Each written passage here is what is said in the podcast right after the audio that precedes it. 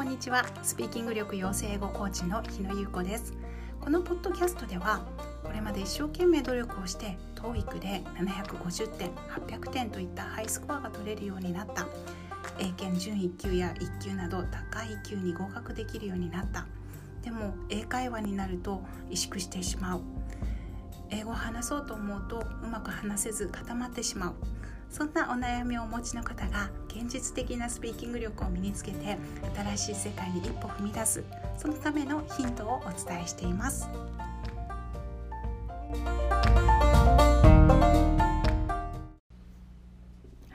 先日 Facebook ライブでグレース安子さんとご一緒させていただく機会をいただきましたグレースさんは今も現役で通訳をされながら同時通訳とかねあの企業の中で通訳をされて各通訳をされながらエグゼクティブコーチングというコーチングセッションを行っていらっしゃいます。ね、私はこう Facebook ライブが初めてでとても緊張していたんですけれどもグレースさんが誘ってくださって、まあ、打ち合わせと当日とお話重ねる中で彼女のすごくこう穏やかで包み込むような温かさの中でとてもリラックスした時間を過ごさせていただくことができました。えー、あの私たち同じ九州の出身なんですけれども、ね、小さい時からグレイスさんは英語に興味を持ってコツコツコツコツご自分ができることをずっと続けてでその後でねあの企業とかあの海外とかのご経験を経てで今のお仕事をされているんですけれどそういった過程を聞いたこともすごく刺激になりました。とってもねリラックスした雰囲気の素敵な方なのでご興味あれば是非こちらのリンクの方からエグゼクティブコーチングチェックしてみてください。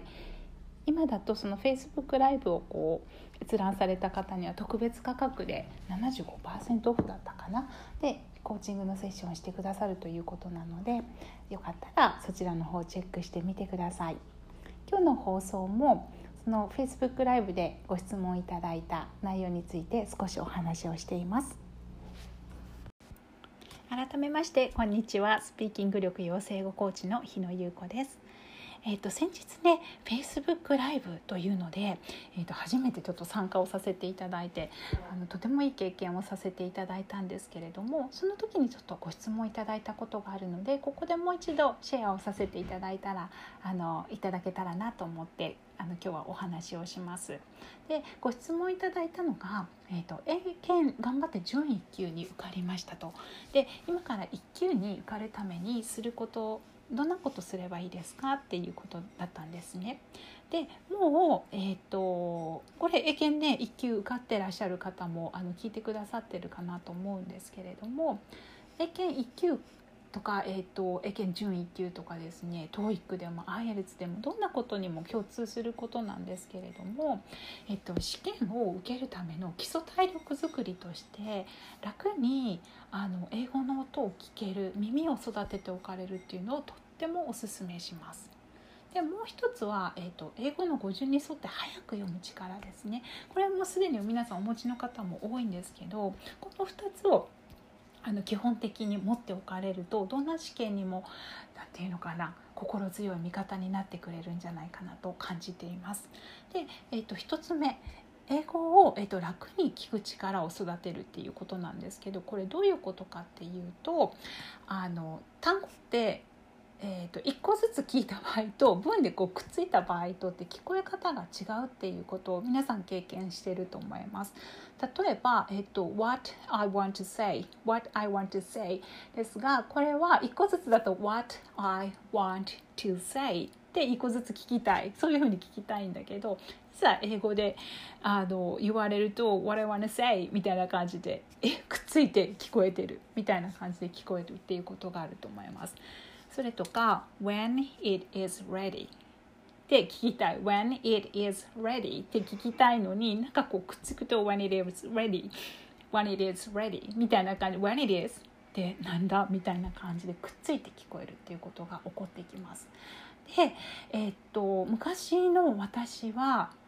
なんかこれを力技でこう解決しようとしてたんですね。例えば、えーと、力技ナンバー1だと,、えーと「What I want to say what I want to say」って聞こえたらこれは「What I want to say と」となんだろ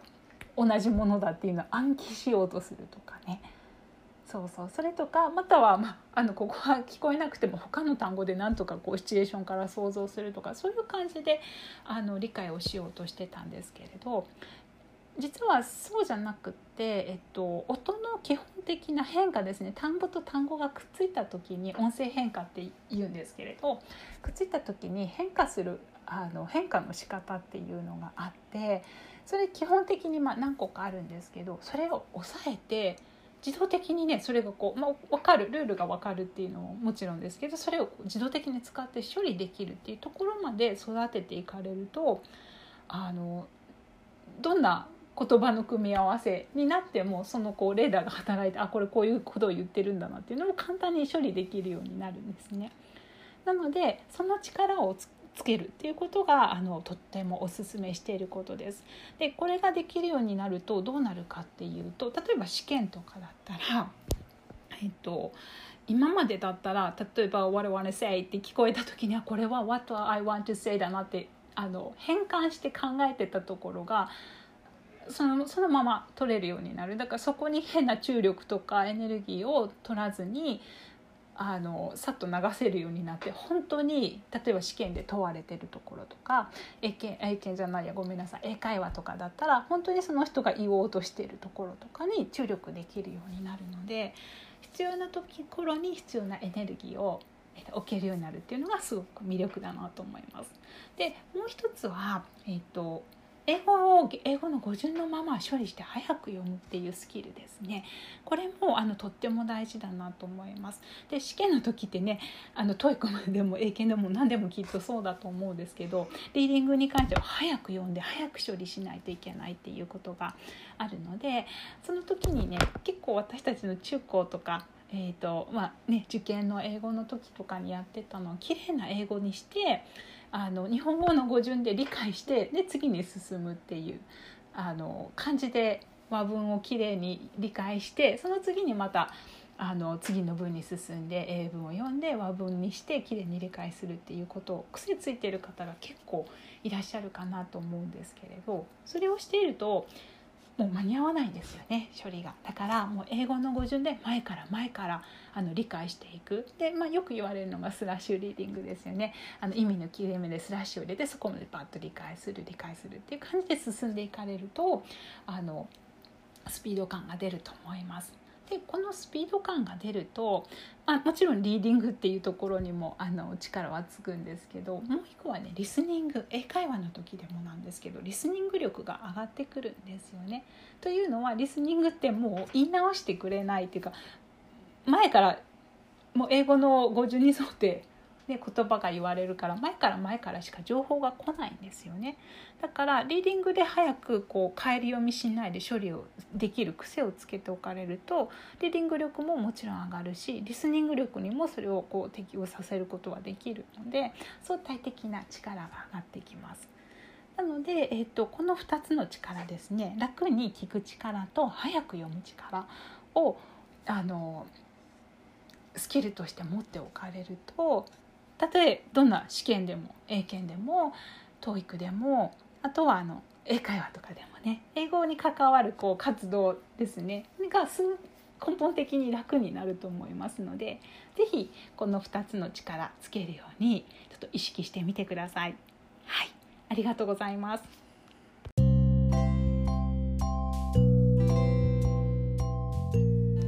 最後までお聞きくださりありがとうございました。この放送があなたのお役に立てばとても嬉しいです。もし放送の内容や私のしていることに興味を持ってくださったらホームページこちらに書いておりますのでぜひチェックしてみてください。また Facebook では女性限定ですがお友達申請を受け付けております。毎日英会話についてとかスピーキング力についてあとおすすめの教材とかその他いろいろお話ししておりますので是非 Facebook もチェックしてみてください。それでは次回の放送もどうぞお楽しみください。ありがとうございました。